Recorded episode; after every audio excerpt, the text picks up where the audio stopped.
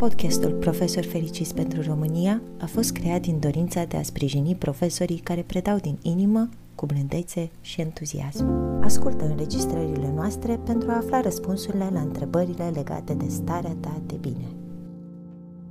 Începând cu Simona Baciu, colega, prietena, partenera de program, care este și fondatoarea uh, Transylvania College și uh, programului Profesor Fericiți pentru România. Uh, următorul invitat de astăzi este Olimpia Meșa, care este un expert și consultant în proiectarea programelor de învățare bazate pe modul de funcționare al creierului și este de asemenea o mamă. Președintele Instructional Design, o companie ce a produs sute de programe educaționale de succes, livrate atât online cât și față în față, într-o varietate de limbi, deci Olimpia este expertul nostru pentru această perioadă, unde cu toții ne-am mutat în online. Ea este cu câțiva ani înaintea noastră. Um, și nu în ultimul rând, aș vrea să vă prezint pe uh, Valerie cioloș vilma care este trainer autorizat al programului de reducere a stresului prin mindfulness. Ea este certificată de către Center for Mindfulness de la University of Massachusetts Medical School instituția unde a fost fondată această metodă recunoscută în toată lumea și folosită cu succes în medicină, educație și chiar și în mediul de business. Uh, așa că, Valerii, dacă îmi permiți să încep cu tine, uh, aș vrea să te întreb de ce ai ales mindfulness? Tu ai specializări în atât de multe chestii, de ce, de ce mindfulness? Um, mindfulness pentru mine a fost să un fel, un mod de, de a face fața, de supraviețui în lumea asta uh, un pic nebun, cu multe provocări, în care trebuie să fii bun la toate, tocmai să, să, să, să fii specialist. De fapt, trebuie să, pentru a trăi, să, să fii foarte uh, în bun în mai multe planuri, în interacțiune socială, în, uh, în analiză și a devenit un mod de viață. Sincer, acum e un mod de viață, un mod de a fi și um, un mod de a, de a fi ce mai bun versiune de a mă, așa expresie des folosit și care îmi permit să poate să dau și mai mult celorlalți. Uh, Olimpia, dacă uh, poți răspunde, toată, mulți profesori, nu toată lumea, pentru că nu toată lumea a avut norocul, dar foarte mulți profesori au avut norocul să-ți vadă materiale, să vadă ce frumoase și bine gândite sunt și bine aranjate sunt. E o plăcere să lucrezi cu ele. Așa că îmi dau seama că, exact cum se întâmplă și la Valerii, lucrurile astea se pot naște doar dintr-o pasiune adevărată. Și vreau să te întreb cum a început, de unde ideea asta inovativă? Bine, eu aș putea să spun că am învățat, m-am pregătit, dar adevărul este că atunci când aveam doar șase ani, Uh, mama făcea meditații cu învățătoarea mea de clasele primare la noi în living, la masa principală și au învățat să facă materiale didactice și îi arăta cum să fie colorate, cum să fie frumoase, cum să fie atractive pentru copii. Uh, făceau teste uh, pentru unele dintre joculețele inventate de ele și vă puteți imagina că am doar niște imagini, așa ca niște sclipiri în creier cu aceste momente, dar cu siguranță ele au format acolo un început de ceva pe care eu apoi l-am uitat, am urât meseria pentru că mama lipsea de acasă, uh, am uh, urât-o și mai mult apoi când, uh, după Revoluție, când au fost vremuri foarte grele și aveam o singură pereche de cizme și eu și sora mea și ne era foarte greu Uh, dar, după cum vezi, la un moment dat, toate, uh, odată înregistrate acolo, revin. Și, într-adevăr, sunt uh, îndrăgostită de frumos, nu doar um, sunt utile materialele, dar contează să fie și atractive. Uh, și chiar astăzi scriam următoarea uh, scrisoare de duminică pe care o trimitem noi la toată lumea și uh, blog postul meu săptămânal. Și atrăgeam atenția părinților și profesorilor că folos- se folosesc din ce în ce mai puține imagini în materialele de învățare uh, pe măsură ce cresc copiii. Adică dacă în clasele primare mai vezi, chiar și la workshopurile de mindfulness sau de yoga, sunt colorate, sunt poziții uh, de respirație în formă de animale și tot felul de lucruri de genul ăsta, pe măsură ce cresc, ne imaginăm că adulții nu mai au nevoie de așa ceva. Când, de fapt, în momentul în care scoatem un board game la un curs de leadership într-o corporație, uh, se întâmplă o minune. Dintr-o dată toată lumea vrea să învețe, știi? și uh, după cum vezi că povestesc, de fapt, cred că pasiunea vine din uh, plăcerea pe care o primești uh, văzând rezultatele și emoțiile atât a copiilor cât și a oamenilor, uh, mai adulți chiar și mai în vârstă, ca reacție la învățare. Deci nu poți să te oprești. Ești dependent după aceea de reacții. O întrebare surpriză, ca să zic așa, care aș vrea să-i adresez Simonei în special. Cum se simte momentul ăla când ești la începutul unui val, unde majoritatea spun nu se poate sub nicio formă asta la o parte, cum se simte? Care sunt senzațiile, sentimentele?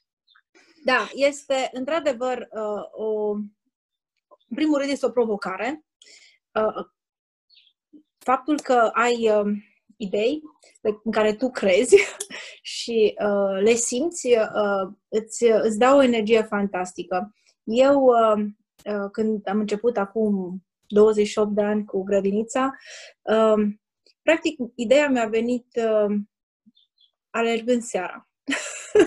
deci eu, uh, eu de 28 de ani alerg sau umblu, ideile mele îmi vin când umblu sau alerg și um, eram foarte uh, nemulțumită de ceea ce se întâmpla la școală unde eram profesor la liceu și uh, încercam tot mai multe lucruri noi și de fiecare dată când încercam întâlneam o rezistență și atunci mă, practic o luam ca și o, uh, un lucru personal, că sau nu sunt eu destul de bună sau că eu nu pot să, să conving, că nu pot să performez. Și uh, mi-a venit așa o idee. De ce să mă tot chinui eu să schimb lucruri? Hai să fac lucruri noi. că acolo nimeni nu mă mai putea spune că e bine sau nu, pentru că nu mai este. Deci nu a existat. Și um, momentul în care ai o, o idee pe care uh, o simți cu adevărat, uh, corpul tău răspunde acestei idei.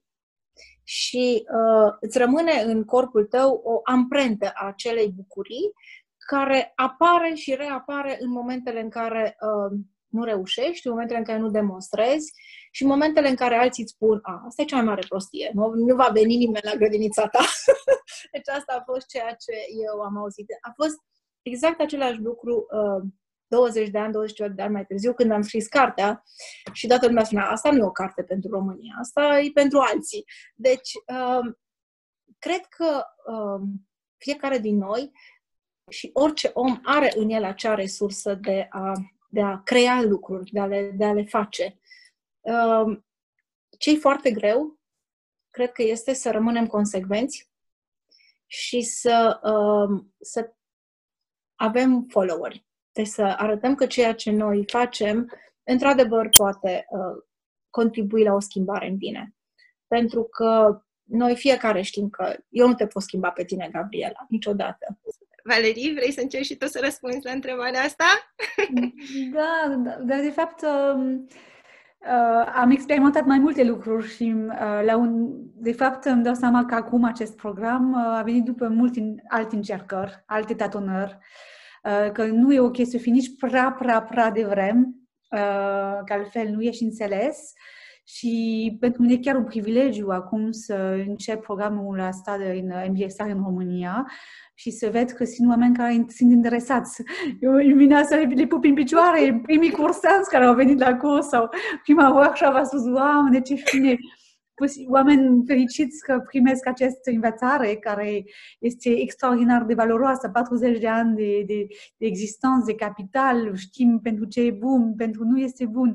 Și să, să fie oameni interesați și să pot să, să preda asta. Și eu când fac asta mă încarc și eu bateriile și sufletul, e, e un mare privilegiu și uh, poate vârsta, poate, poate din cauza că a, exist, a existat multe momente în viața înainte și eu, eu m-am dus mai mult pe să fac cum spună alții că bine, că mă gândeam că ești mai bine, au o experiență mai mare decât mine și acum să am posibilitatea asta, eu zic că sunt uh, extraordinar de privilegiat și am multă recunoștință față de viața, trebuie să recunosc. Olimpia? În momentul în care te întâlnești suficient de des cu oamenii pe care uh, știi că ai putea să-i ajuți, adică dacă ești într-o anumită zonă, că e vorba de autori unde facem academie online sau că e vorba de copii direct sau profesori sau părinți, când stai printre ei suficient de mult, începi să descoperi și mai multe unelte de pe care ai putea să le faci și de care ei au nevoie. Și atunci lista se tot mărește, se mărește, se mărește. Dacă mai ai și membri din echipă, le vin și lor idei și îți vin și, a, trebuie să facem asta, asta. noi am făcut în echipă o hârtie, îi zice hârtia albă, și când vine, vin prea multe idei, spunem, le notăm acolo pentru la anul viitor sau pentru următorii cinci ani, pentru că toate sunt idei foarte, foarte bune, cu siguranță utile Uh, bineînțeles că unele nu trec testele cu adevărat, cum zice Simona, de follower. Nu, nu neapărat uh, am făcut investi- am, am investigat sau am ghicit uh, sau am testat suficient de bine, dar în general avem multe. Mie mi se pare foarte important pentru mine, nu știu cum e pentru alți oameni, să rămâi fericit în același timp, adică să păstrezi o stare de bine prin tot procesul de execuție a ideii. Pentru că la început, bineînțeles că avem uh, toți hormonii, da, tot cocktailul de hormoni uh, necesar ca să fim entuziasmați și fericiți, dar cum este să o pui în aplicare și pentru mine asta este ceva care am pus pe listă și am încercat întotdeauna să văd că pot să execut. Îmi imaginez, la fel, că aveți fiecare câte o tehnică de reducere a stresului pe care o preferați. Fiecare este cu ce îi se potrivește, corect? Aș vrea să aflu și eu. Care este tehnica voastră preferată de reducere a stresului? Da, în primul rând, uh, e foarte, foarte bună întrebarea ta, pentru că uh, ani de zile, când uh, uh, simțeam că sunt foarte încărcată și foarte uh, tensionată, uh, nu credeam în stres. nu știam dacă vi stres, nu acea stres, deci era ceva care era invizibil, care nu, uh, nu-l simțeam și uh, am auzit foarte multe teorii în care spunea că ai o poveste, alții că e adevărat, dar uh, până când în momentul în care simți că într-adevăr puterile tale uh, sunt limitate și, uh, și te afectează. Te afectează modul în care gândești, în care iei decizii, uh, inclusiv sănătatea. Și uh, am început să dau într-adevăr o mare atenție stresului și o mare atenție modului în care eu pot să-l gestionez. Uh, ce fac eu? În primul și în primul rând, așa cum am spus, eu, uh, eu merg în pădure. Deci în momentul în care simt că e un moment, uh, o zi grea, am avut o zi plină, un cuvânt care folosesc mai greu, mai, mai, mai, mai, mult, mai puțin, o zi plină și foarte încărcată, uh, aștept seara și o iau pe cărări. Îl întreb pe Dan dacă vine cu mine. Uneori o luăm împreună, dar uh, de cele mai multe ori uh, uh, merg seara și cel puțin o oră, o oră și jumătate nu mă opresc. Mă ajută să-mi pun ordine în gânduri. Este un fel de meditație pentru mine. Chiar practic un fel de meditație când umblu. Încerc să, să simt fiecare pas, fiecare moment, uh, îmi folosesc simțurile, uh, mă uit uh, ce văd prima dată, văd o floare, văd o frunză, după care încerc să ascult, dacă aud o pasăre, dacă, aud, dacă n-aud mica, cel puțin să-mi ascult respirația. după care, cel mai greu mi este cu gustul, pentru că singurul care îl pot face la plimbare este să îl simt în gura mea. Dar, uh, da, plimbarea este pentru mine un, uh, un mod de a mă uh, elibera. Dacă este o seară în care plouă, mă uit afară cu foarte mare speranță că se vor duce norii. De multe ori ies chiar și când picură, dar plimbarea este pentru mine locul în care eu mă încarc și natura iar cele mai frumoase plimbări sunt care le fac cu Dan în weekend, plimbări lungi în pădure. Tehnicile mele, bine, sunt inspirat din programul ăsta MBSR. Am multe tehnici diferite pe care le folosesc uh, în funcție de moment. De exemplu, body scan, care este un o, o exercițiu pe care o fac intens și care îmi permit să mă regenerez uh, dacă sunt foarte uh, obosit. Altfel, uh, uh, uh, așezat, uh, cu mersul e mai greu. Um, și de asta vreau să mă duc mai mult la Simona să, să, să fac cu ea. și, și acum, de fapt, instrumentul cel mai puternic mi se pare că este, de fapt, pentru mine conștientizare. De fapt, să conștientizez continuă ce se petrece cu mine și să, să nu mai mă, mă tensionez când vin lucrurile, să las să trec, de fapt, să mă las traversat uh, de emoțiile, de anumite lucruri, să nu rețin, că cere forță și atunci mai degrabă să las lucrurile. Dacă vin anumite sentimente, senzații, să le las și după aceea trec repede. Dar e o provocare continuă, trebuie să mărturisesc, mai ales într-un oraș ca și București. Mm. Așa este. Că, exact cum spuneai tu, e o diferență foarte mare. Nici nu m-am gândit. E o diferență foarte mare între a vedea natura, chiar dacă poți să o miroși așa, și a avea contact direct cu ea, a călca pe pământ, a, vedea, a mirosi frunzele, a putea să, ia, să iei câteva în mână. Este o diferență mare. Și ce genial, nu știu, că eu m-am realizat că chiar dacă mă duceam, aveam o igienă. Pentru mine meditația zilnic este o, o, o igienă. Uh, ieșire în natură, o dată pe luni, dacă pot să mă duc la munte, și o dată pe an măcar să am o lună și ceva. Dar tot îmi dau seama că nu la fel. Dacă mă duc undeva, îmi dau seama că trei zile îmi trebuie să mă să, să mă conectez la, la lucru și să încep să, puh, să las, să las lucrurile să plece. Și e adevărat că stresul aproape că îmi dă seama că a devenit o componentă și ne-am obișnuit cu ea. Și da. mai, mai amuzant când mă gândesc la studiile pe care le-am făcut, uh, ei spunea, da, vă stresați, trebuie să faceți studii tare, că vă antrenăm să rezistați la presiune. Și pentru mine, până la 40 de ani, presiunea era ceva normal, absolut normal, până când am văzut foarte mulți oameni în jurul meu care au picat de burnout și, și eu am avut o fază, așa că acum... Toți am avut. E o lecție foarte bună, că nu, nu ne dăm seama decât atunci când e prea târziu, din păcate. Asta e genul de uh, situație în care chiar nu o realizăm până nu e până nu ne impactează foarte tare și foarte direct. Na. Și atunci da, e... bine previi decât să ajungi în starea aia. E foarte greu, că de fapt aveam uh, analogia asta cu bateria. Vezi o baterie și uh, pe verde și treci în uh, galben înainte de roșu. Și noi ne obișnuit, adică eu m-am obișnuit foarte mult cu galben. Hai, normal, ok. Ah. Sunt un pic obosit, altul recuperez, dar de fapt tot în galben. Și nu știi când ajungi în roșu. Și când ajungi în roșu, da? nu mai te ridici. Mulțumesc! Uh, Olimpia, curioasă, care e metoda ta de destresare?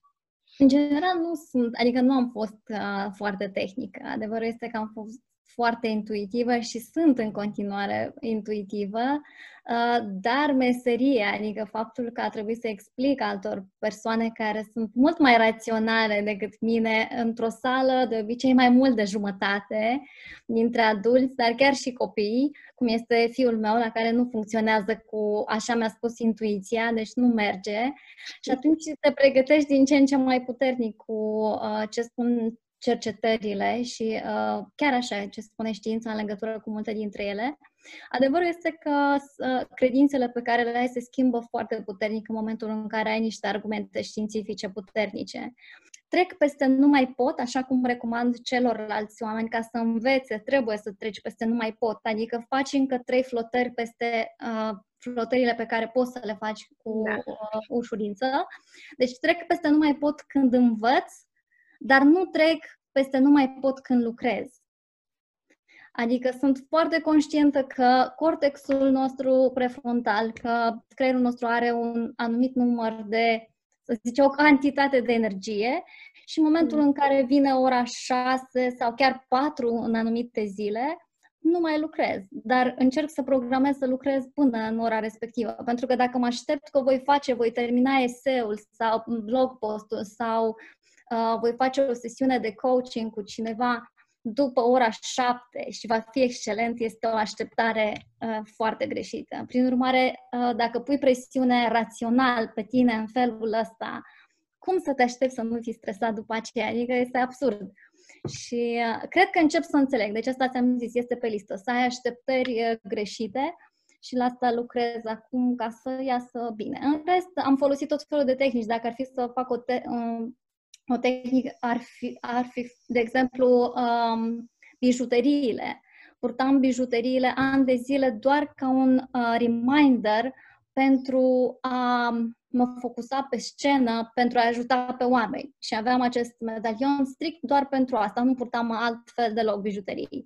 Ceasul este pentru când lucrezi și când timpul este important. Astăzi l-am pus pentru că știu că tu ai niște minute uh, astăzi.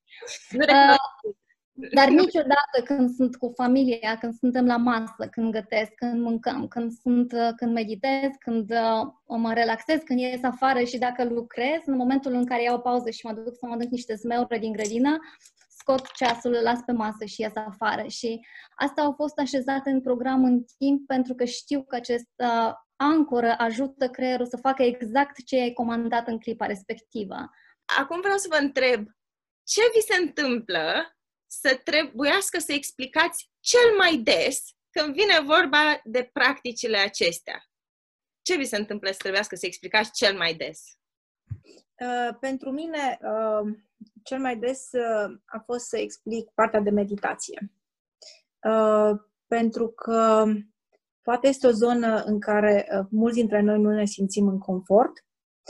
Uh, ceea ce mi se pare mie, uh, ce mi-a fost mie destul de greu la început, Uh, poate că ca o parte intima noastră este că atunci când meditezi trebuie să cobori ochii sau chiar să închizi, privirea sau chiar să închizi ochii.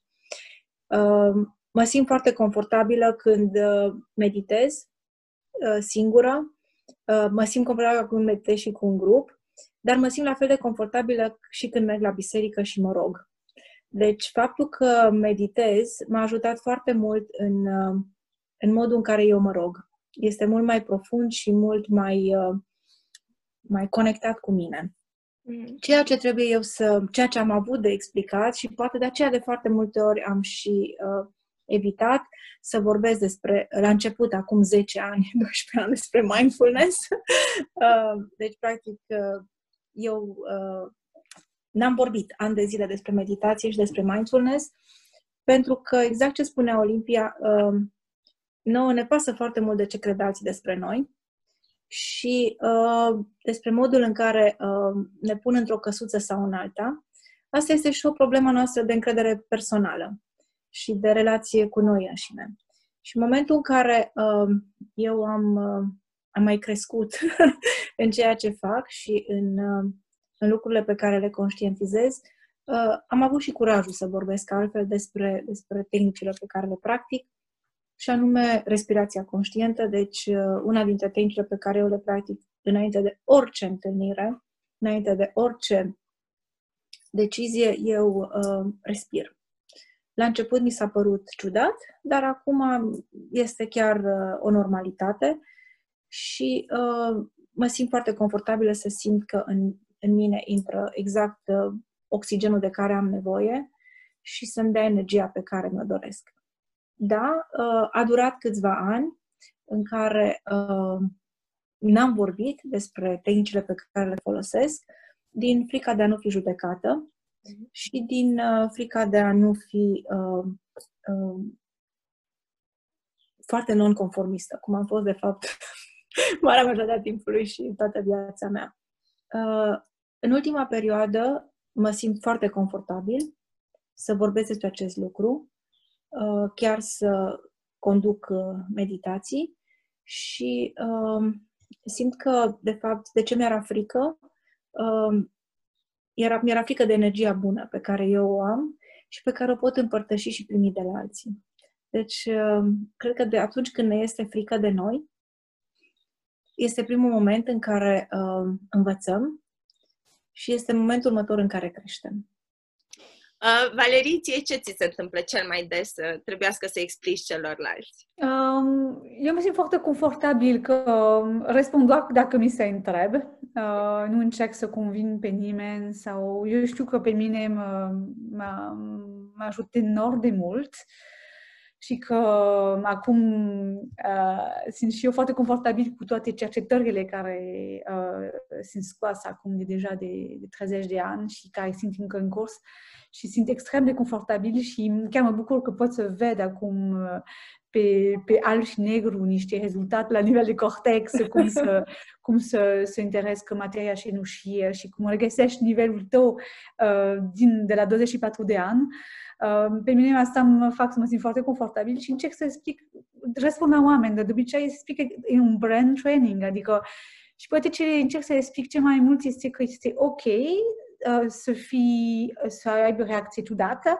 uh, când ești stresat, oameni care urlă, care uneori vine să, să strâng de gât pe cineva sau în cap, că dacă e prea mult aici e altceva. Dar uh, e normal să fim supuși la anumite presiuni și să avem niște reacții iraționale. De fapt, suntem mai mult inconștient decât conștiență și, um, și că este perfect normal că legat de anumite părți ale creierului și că un antrenament poate ajuta și un antrenament mic de câteva zeci de ore deja restabilesc uh, legăturile între cortexul și părțile mai adânc uh, din creierul, mai uh, reactive și că are un impact. Este un impact uh, fantastic și cine vrea să cred, adică nu e vorba de credință, e un fapt științific. După ce Acum am descoperit și eu că oameni, uh, uh, de exemplu și eu lucrez cu firme și foarte interesant observ că de fapt oameni nu reacționez la, la argumente științifice, nu reacționez la, la, la argumentele raționale. E mai mult da. uh, emoție. E foarte amuzant.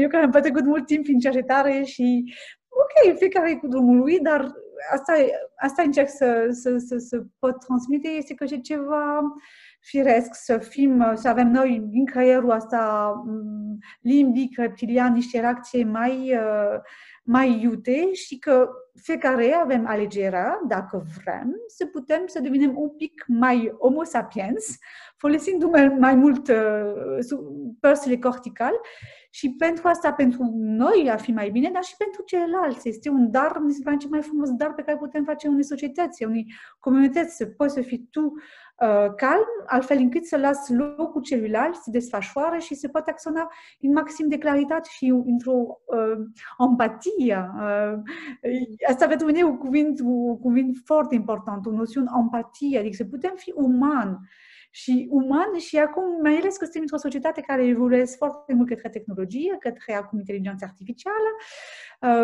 e clar că valoarea noastră adăugată față de robot este empatie, este umanitate și mi se pare că tehnicile astea este exact acolo ne duc, să fim creativ, respectuos, iubitor și eu asta, eu simt aici, mă gândesc că dacă societatea vrea să se ducă în direcția asta, atunci sunt aici. Dacă vor să se duc în alte parte, am făcut partea mea.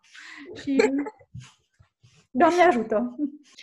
Și acum să vă pun o întrebare personală.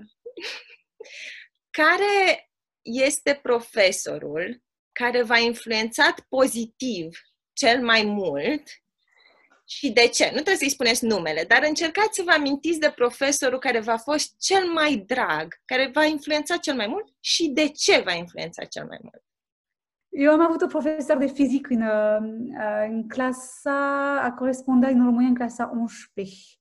O profesoară de fizic, doamna Meunier, vreau să spun numele, um, care de fapt rezolva ecuațiile și problemele cu noi. Și um, um, prima lucru pe care mi-a fascinat este că ne vedea ca niște oameni gânditori care putea la același nivel uh, decât uh, al ei, adică eram în aceeași nivel. Uh, chiar dacă aveam mai multă experiență. Dar simțeam uh, împuternicit, uh, aveam, nu știu, empowered, nu știu cum să spun, uh, să avem această uh, legitimitate că noi putem și noi cu ea.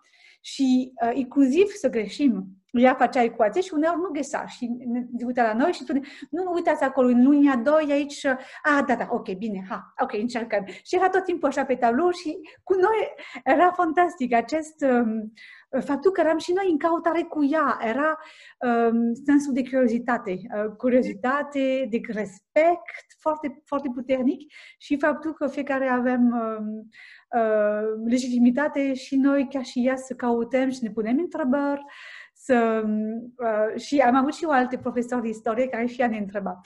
Vorbeam despre Napoleon și, și ne întreba, dar voi ce credeți despre această decizie? Vi se pare o decizie bună? Și cum adică? Pe mine se mă întreb de o istorie care a fost, istoria a fost, punct. Și dacă Napoleon e Napoleon, ce să zic? Și dintr-o dată eu, mic față de acest monștri istorice, um, aveam posibilitatea de a merge acolo și voie să, să ne dăm părere. Și mersi, Gabriela, pentru întrebare și pentru ce faceți pentru profesor, că și eu cred foarte mult că profesori dascali sunt oameni care schimb lume și de asta sunt aici și eu vreau să le susțin și uh, Simona, te rog să, să facem lucrurile împreună și mai facem. le facem. Simona, cine a fost profesorul? Care a fost profesorul care te-a influențat pozitiv cel mai tare și de ce? Uh, a fost profesora mea din uh, gimnaziu, uh, profesora de limba română, doamna Potra, care era o, o, o doamnă prin excelență. N-a jignit niciodată niciun elev, cu toate că româna, vă dați seama, era o limbă pe care dacă o scriai greșit, aveai greșeli, simțeai că ești incapabil sau nu poți să mergi mai departe. Um, eu uh, aveam un dar la limba română, întotdeauna mi-a plăcut să scriu și uh, îmi, îmi era o rușine să scriu pentru că uh, nu scriam decât poezii de dragoste. și uh, colegii mei mă rugau la, aveam atunci rezumatele alea și compuneri și colegii mei veneau la mine, Simona, o introducere, o încheiere și uh, doamna Potra, care mă cunoștea, recunoștea stilul meu și spunea știu că este introducerea făcută cu Simona, dar îți convinsă că și tu ai învățat ceva să faci. Și atunci, în loc să-l pună jos pe colegul meu pe care l ajutam și care nu putea, pentru că gândirea lui era de alt gen, el era mult mai uh, rațional. Mult, uh, împreună cu, cu, cu noi, citeam textul și el îl rescria cu cuvintele lui. Și ceea ce mi-a plăcut foarte mult e că niciodată n-a spus, uh, adică munca pe care eu o făceam era într-un fel valorizată, pentru că aveam o contribuție în introducerea aceea, dar faptul că ea uh, nu m-a criticat și nu mi-a zis că nu ți rușine, tu faci introduceri, tu faci încheieri, știi, cum de obicei ascunzi sau minți, uh, ea a fost foarte, foarte deșteaptă și a zis, bun, ce învățăm din asta? Și țin minte când uh, era o vreme acelea în care nu puteai să publici un album ăsta și a făcut o lansare a volumului meu de poezii în clasă. A fost ceva foarte special uh, și, și astăzi o, o, o, o admir pentru că nu mai este, dar uh, cred că am devenit profesoară din cauza ei. Olimpia?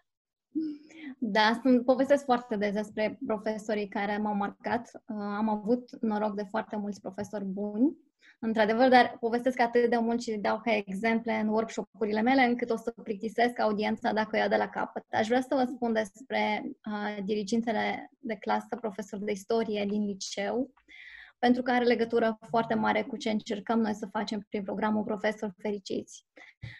Uh, pur și simplu, un bărbat, cred că la 40 de ani atunci când l-am cunoscut, cu doi copii, uh, copii de ceva de genul 3-6 ani, după care au început să mai crească pe parcurs, deci uh, vijelie așa.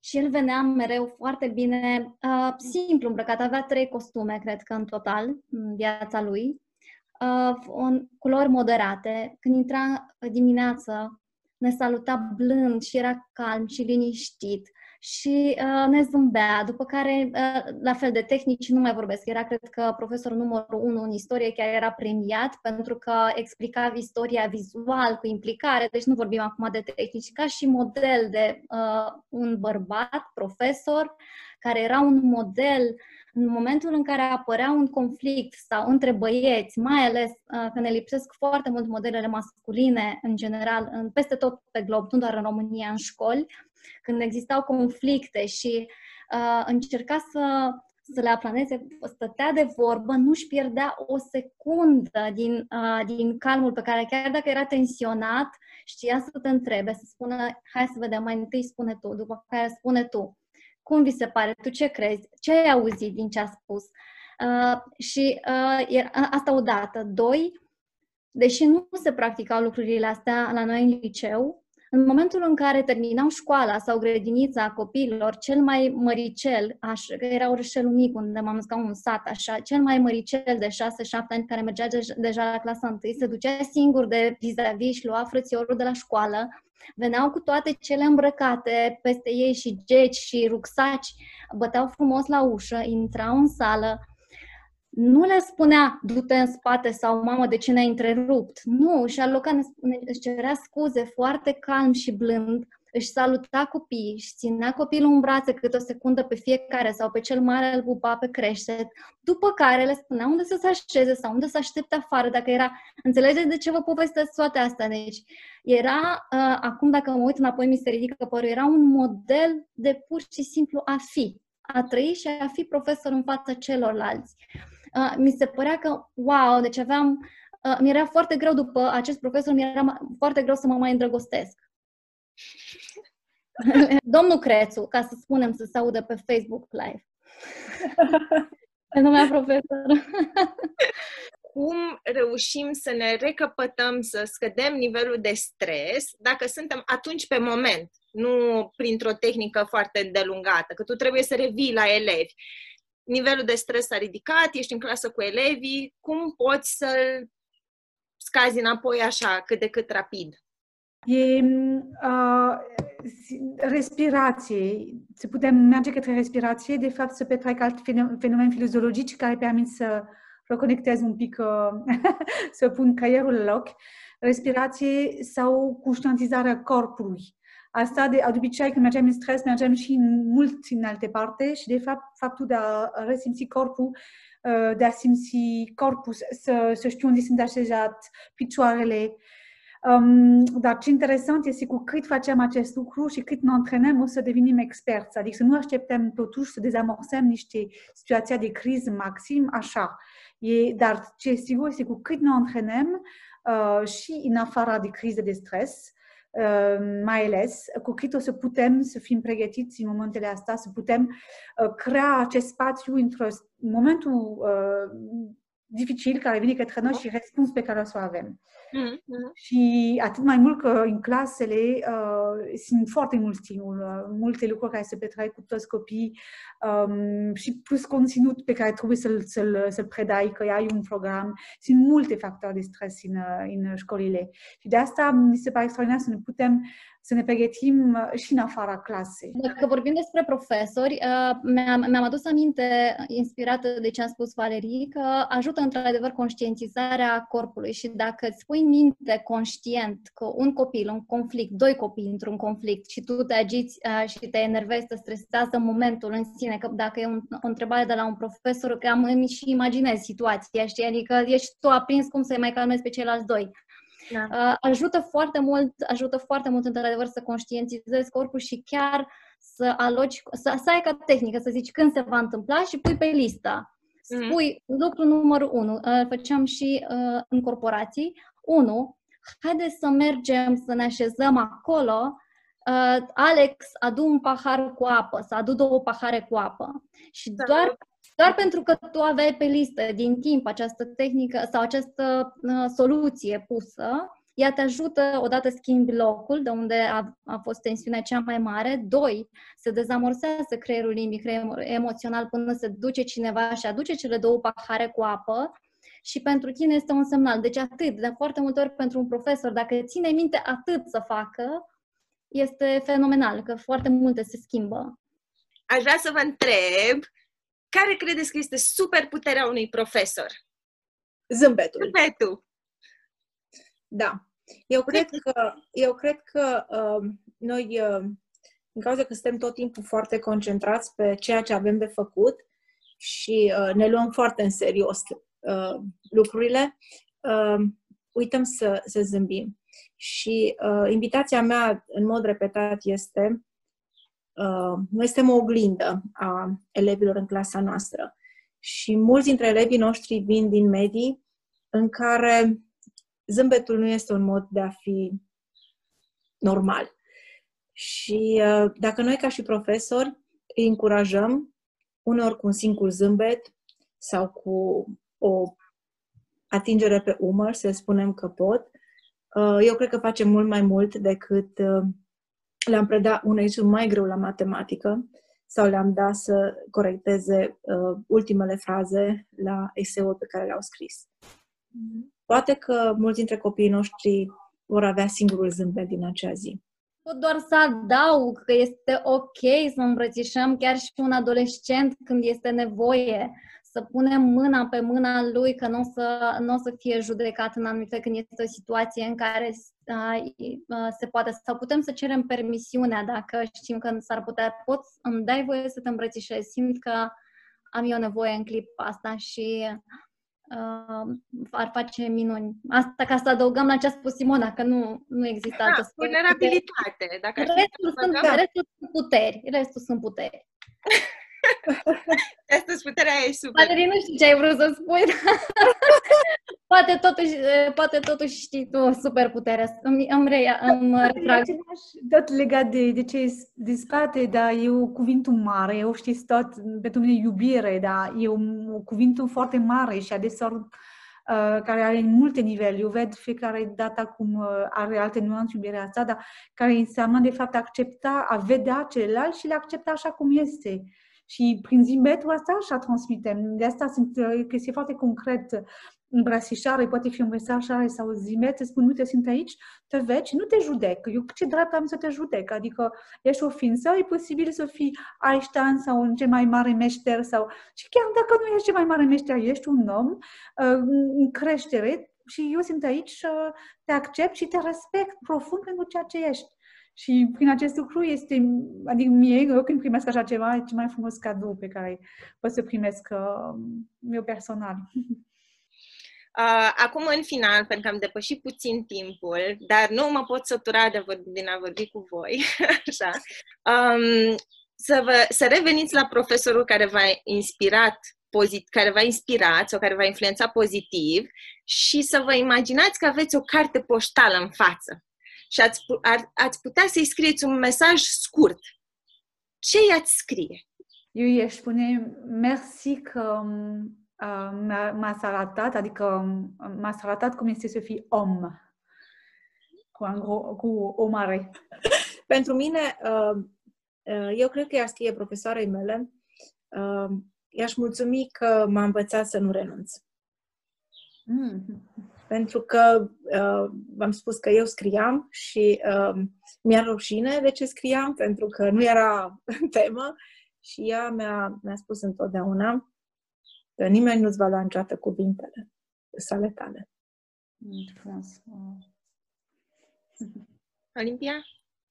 Ai, nu știu, uh, mi se pare îmi este foarte greu uh, să le spun oamenilor care nu sunt din cercul familiei că îi iubesc. Mm-hmm. Dar pe foarte, multi, pe foarte mulți dintre ei iubesc, pur și simplu. Și, uh, deși probabil că ar fi foarte ciudat să-i scrii uh, dirigintelui tău de liceu, te iubesc. Da, eu aș vrea foarte mult să vă mulțumesc. Nu cred că aș fi avut vreodată ocazia să stau așa cu voi trei la oaltă și pur și simplu să povestim. E v-am spus, nu vine să zic onoare, că e prea clișeic, dar vine să spun pur și simplu norocoasă. Mulțumesc, mulțumesc din tot sufletul și sper să ne mai vedem așa să discutăm, poate și cu profesori și cu toată lumea, de ce nu? Cu cât mai mulți, cu atât mai bine. Mulțumim, Gabriela! La revedere! Valerie, mulțumesc! Podcastul Profesor Fericiți pentru România a fost creat din dorința de a sprijini profesorii care predau din inimă, cu blândețe și entuziasm.